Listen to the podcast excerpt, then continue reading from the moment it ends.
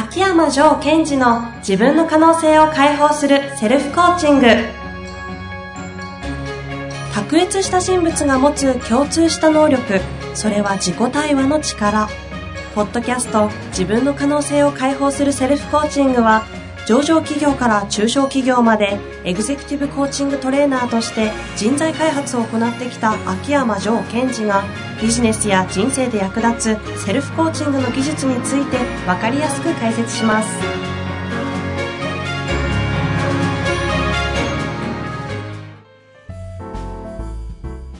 こんにちは遠藤和樹です。秋山城賢治の自分の可能性を解放するセルフコーチング。城さん本日もよろしくお願いいたします。はい。よろしくお願いします。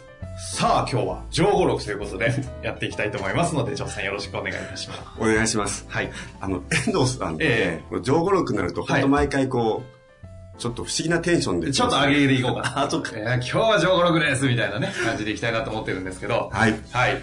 今日の上五録、お聞かせいただけますか？はい。えー今日の上五録です。手放すとは諦めるではない。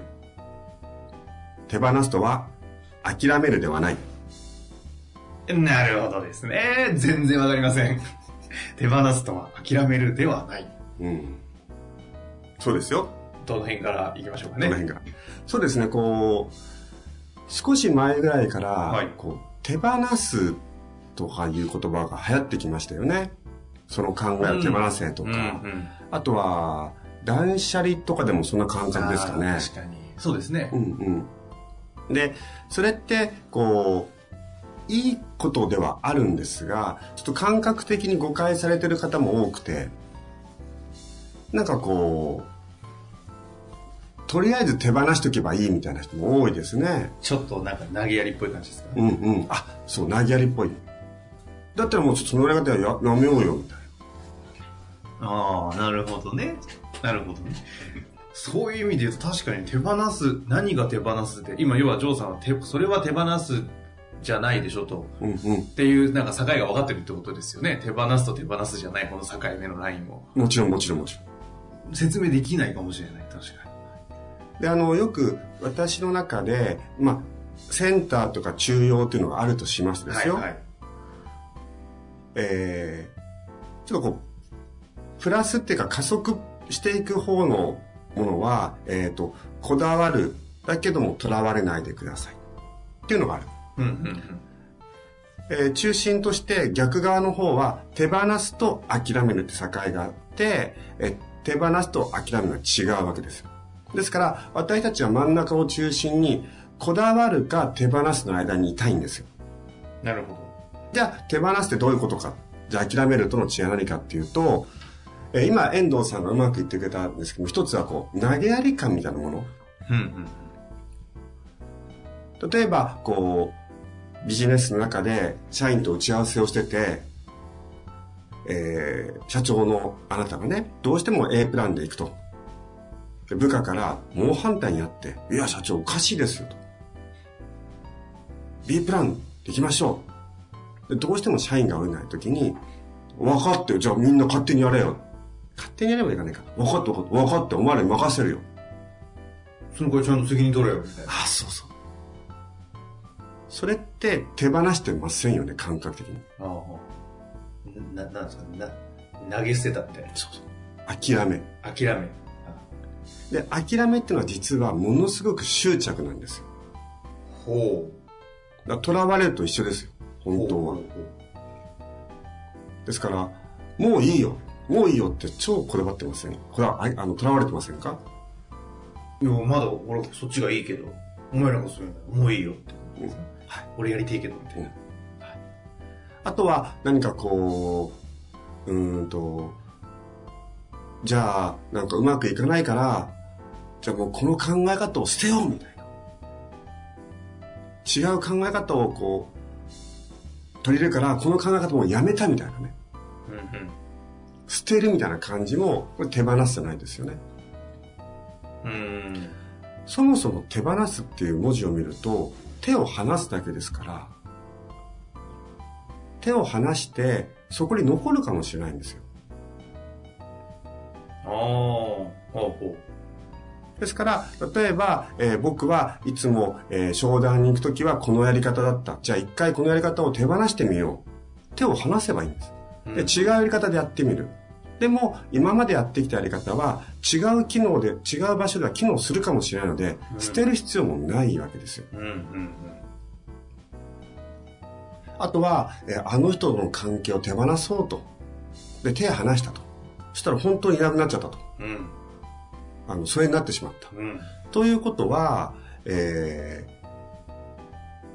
ー、なんだろう。その次のステージにおいては、その人との関係性は、今は必要ないかもしれない。うんうん未来でまた出会うかもしれない。うんあと、よく私がお伝えしているのは、えーと過去の実績を一回手放しましょうと。よく言いますね、はいそれ。でも、それは手放して新しい考えを取り入れると。ただ、必要に応じて、えーと、過去の実績はこうでしたって言ってもいいわけですようんうね。んですから、えっ、と、ちょっとなんか、となく皆さんのお話を聞いてて、私が思うことは、手放すということはもうやらないというわけではない。一旦手を離して置いてみる。そうすると、次のステージに必要なものはそのまま残るしうん、うん本当に不必要なものであれば、こう流れて消えていきます。ああそのなんか一度手放したことがあるような方々って今の話でうーんうーんって思うんですけど、うん。なんかこう手放すということをしたことが感覚としてない方々に、うん。じゃあどうやったら手放せるのとかそれってどういう感覚なのとかって説明できるんですかね？うん。手放したことがない方ってどうやって分かってるんですかね？ああ確かにどうなんですかね手放したことがない方何かに執着してるってことが分かってるのかな、うん、うん、うん、うん。まあ、執着というか囚われてるはい。ということは、えっと、まずその方は自分が何にとらわれてるかうんうんを見る。同時に何をこだわってるかを見るんです。逆に。うんうんで、こだわりはこだわりとして残せばいいわけですよ。ほうほうほ例えば、えー私は営業に対してはこういうやり方を、えーこだわってるとか、なんか囚われるって言われちゃったみたいな。ううんうん俺はでも、なんかよくわかんない手放すって。時に、その、例えばやり方に囚われてるのか、うんうんそれともお客さんを本当に喜ばせたい、これはもうこだわりたいんだ、囚われてないっていうのはそこに残せばいいわけですよ。うんうんですから、手放したことがない方とか、と思ってる方とか怖い方は、えっと自分が何にちゃんとこだわってるかを分かれば、そこを握りしめておけばいいわけです。ですから、例えば上の方々とかうん。が社員とか部下とかまあいろいろいる方が任せると、うん。もう自分でやるできることとかも任せて自分はもうやらないと。よく下に任せるみたいな話。いい、うん。でそれをもうすると。やることを手放す。みたいな、でもなんかうまくいかないってあるじゃないですかこうこういう状況の時を例えば今のこだわるとかで見ていくとあのーま、まずその、今のトーンだと手放したくないなって分かるわけですよ。あそうかそうか今そのステートでバレちゃうわけですよね一つはね。で、もう一つは、えっと、私が手放す場合は、何にこだわりたいかを明確にする。ほ例えば、えーこれから先、部下に任せることによって、自分が新しい、えー分野に進出したいんだ。そこにこだわりたいんだ。だとするならば、僕は何を手放せるんだろうと。例えば、えっと、自分は、えー営業で自分が一番成績を取ってないと部下から信用されないという考えを手放すのか。うんうん。それとも、えっと、なんだろうな、そこでこだわってる、囚われてしまってるところは、えーそれによって成績が下がるとか。そう、部下からの、部下に任せることによって、その影響を受けたくないとか、うんうん。そこに多分、えー囚われてるんでしょうね。ああ、なるほど。じゃあそれを見たときに、えーじゃあ、だとするならば、じゃあそれが本当に強くて、いやいや、まだ本当は無理と思ったら、任せない方がいいですよ。うんうん。で俺は全部やるんだと。その代わり、新規事業を手出すのを諦めてください。あーそのこだわりたいものを諦めるということですね。で今あなたは、えっと、く口では、ね、強いからです。意識的には部下に任せると言ってるけども、うんうん無意識で任せきれませんよねと。うん。うんうん。で、この状態で新規事業に手を出すのはどうなんでしょうかと。で本当にあなたが新規事業に心から注力してってことを本気でやりたいならば、そこの自分のビジョンとかをイメージしたときに、もう俺はそっちに行くんだうん。っていうのが覚悟できたときは、任せるっていうでしょうね。なるほど。うん、結局それってアウトカムを見ていくっていう作業になるんですか？その通りですね。ですから自分のアウトカムが部下に任せるってアウトカムっておかしいじゃないですか。んなんかやっぱり、なんかこう、みんなに言ってるし、他の社長も部下に任せてるから、俺も部下に任せないと一発の社長じゃないなとかうん。う。んあとは、えっ、と、こういうちょっとめんどくさいことはそろそろ部下に任せたいなとかね。うんうん。その先のアウトカムは任せることじゃないですね。その通りですね。だとすると、えっと、本当に自分のアウトカムを見たときに、自分は今どっちの状態なんだってのが分かれば、何にこだわり、何を手放すかうん。っていうのが本当に明確になってきます。なるほど。そういう意味での手放すとか諦めるではないということだったんですね。そうですね。上五六。うん、やっぱ面白いですよね。あありがとうございます。使い勝手がいいですし。ありがとうございます。最後に何かこう、このここまで喋られてまとめるものなんかありますかね？はい。えっと、例えば皆さんがこれは僕はもう手放す、手放そうとしてるのか、諦めようとしてるのかってこう判断もあるった場合、はい。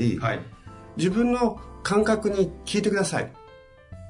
自分の感覚に聞く。これは感覚になんか、あの、手放す。一旦手を離して置いてみるって感覚なのか、ポイって、うー、怖いからポイってこう、そこに投げてややろうとしてるかっていう感覚を感じてくれれば、どっちかわかります。なるほど、なるほど。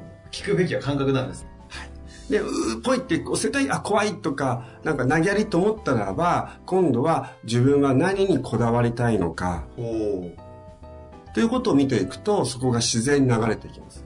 そうすると、ああ、やだ、ポイってしたいっていう時には、必ずその前提には、何かにこだわってるってことっていうことですね。こだわっていることと、あとは恐れていることがあるはずです。ああ、そこを見ていく。はい。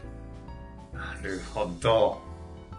だいぶ、いいっすね。あ、いいっすか ありがとうございます。ざっくり。いや、勉強になりました。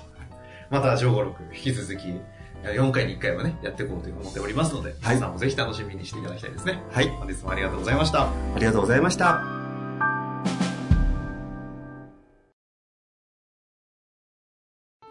本日の番組はいかがでしたか？番組では秋山城賢治への質問を受け付けております。